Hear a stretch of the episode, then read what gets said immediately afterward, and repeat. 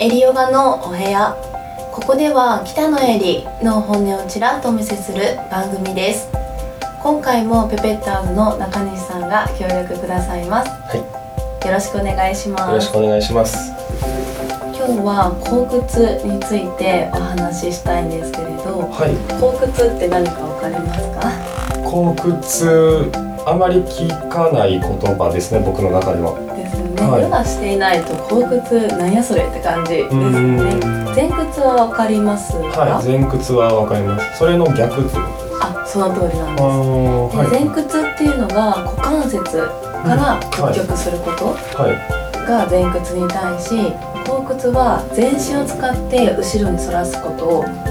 屈っていうんです。はい、へえ、そうなんですね。そうなんです。あんまりしないですよねなんか伸びをする時はあるんですけど、そんなに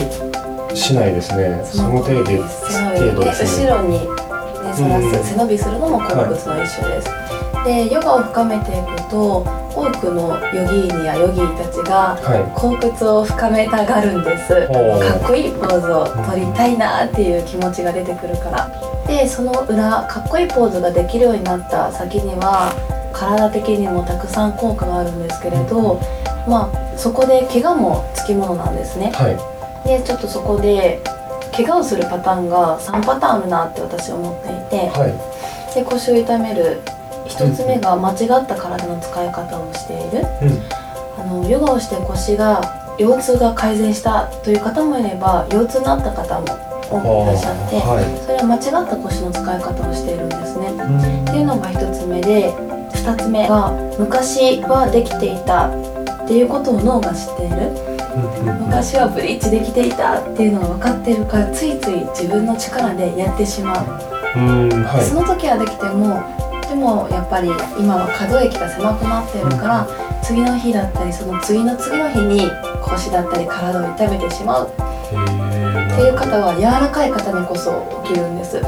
そうなんですね。この前も生徒様でもともとバレエをされていらっしゃった方がもう私はずっと腰を痛めてしまうって昔はできていたのにっていう方もいらっしゃってこれ私のパターンにも当てはまるんですけれど柔らかい肩にこそ怪我してしまうのが2つ目3つ目が慢性的な痛みとか体質とかもともと痛めている原因が何か爆弾みたいなものを持っていてふとした時にヨガで怪我してしまうっていう方もいらっしゃいまして大きく分けてこのヨガをしながら怪我をしてしまったパターンってこの3つに当てはまるんじゃないかなって私は個人的に思ってるんですなるほど、はい。でそんな中で最近後屈のワークショップがかなり増えてきて、で同時にやっぱり私その後怪我をしたんですとか先生のとある先生のワークショップで腰を痛めたんですっていう声を結構お聞きすることが多くなってきたからもう本当に正しい腰の使い方を広めたいなって思っていまして。で私が最近後屈が趣味でどうやったら後屈深まるのかなって勉強していたから後屈ワークショップやっております。はい。うーん、でなんでですかなんて言いますかね。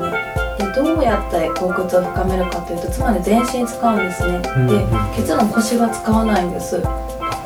そうなんですか。そうなんです。腰は使わずに胸を反らせたい。はあと股関節を反らせたい顎じゃなくてね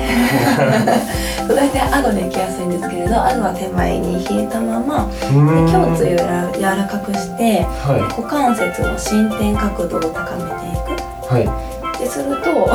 いいいいい。もう、なんとなく流れでは聞いてる。はい、なんとなく。そう腰はなるべく使わないまま違うところを使いながら後ろに倒れていくっていうのもありますし筋膜リリースを使って柔らかくする方法もりで股関節を動かすようにするためには、まあ、骨盤底筋っていうところの筋肉だったりとか前ももだったりあとふくらはぎまたは足首っていう実は下側から変えていく。とさらに股関節の角度がは深まったりするんですよね。であとは腹筋も大事でい。うん反らそうとする時多くの方がお腹の力が抜けて腰が反れてしまうだから中小腰筋大腰筋だったりお腹の奥のインナーマッスルを働かせるっていうことをして腰を丸めながら全身を使って機能的に全身を使って後屈を深めていけば1時間で1 0センチは深まるんですよね。へえそうなんですか。そうなんです。あんまりそうですねイメージができないというか、そうですうんそんなに難しいものなんだっていうのが感想ですね。ねちょっと頭がこんがらがってきますよね。そうですね。でそうす何がいいことが起きるかっていうと、あの姿勢が正されるもはいそうだし、肩甲骨可動域肩甲骨や肩の可動域が広がるだからスポーツしてる方だったらパフォーマンスが上がります。うん。で上半身がの可動域がつまり広がるから上半身が軽くなったりで股関節軽くなるから足腰も軽くなるしでお腹の奥のインナーも鍛える。背筋もかなり使うっていう点で体幹も鍛えられるし。うんもう全身が軽やかになっていく。のがはい実は後屈ができるようになった先の体的な嬉しいメリットがあるんですよね。はい、そんな後屈をねぜひ深める会に来てほしいなって思っております。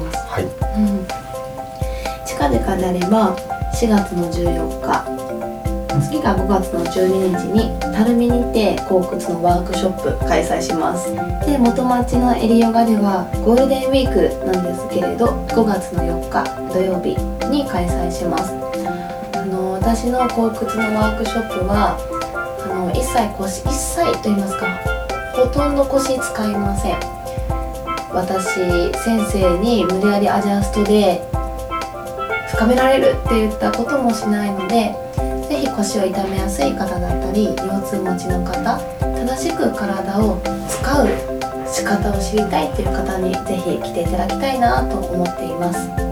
はい。ちょっと最近の趣味は後屈ということで。僕も気になりますね。そういう正しい手順でやるというのがね。なかなか知らない方の方が多いのかなと。ねでなんでかというと私もヨガで腰を痛めた経験がたくさんあるんですね。もうさっき言った怪我をするパターンの2番が私では昔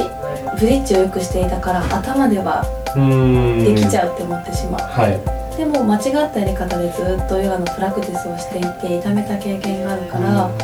そこでノウハウを学びに行ったんですよね。はいあの裏技みたいな。やっぱり近道で体を変える方法っていうのはたくさんあるんだっていうことを知ってなんかねもう頑張って練習するの本当に偉いなって思うんですけれど、はい。できるだけ近道したいじゃないですか、近道できる方法をお伝えしますのではい。あのよかったらまた遊びに来てください。ということで今日は後屈の回ちょっとした宣伝でした。はいはい、ではまた次回のエリオガのお部屋に遊びに来てください。ありがとうございました。ありがとうございました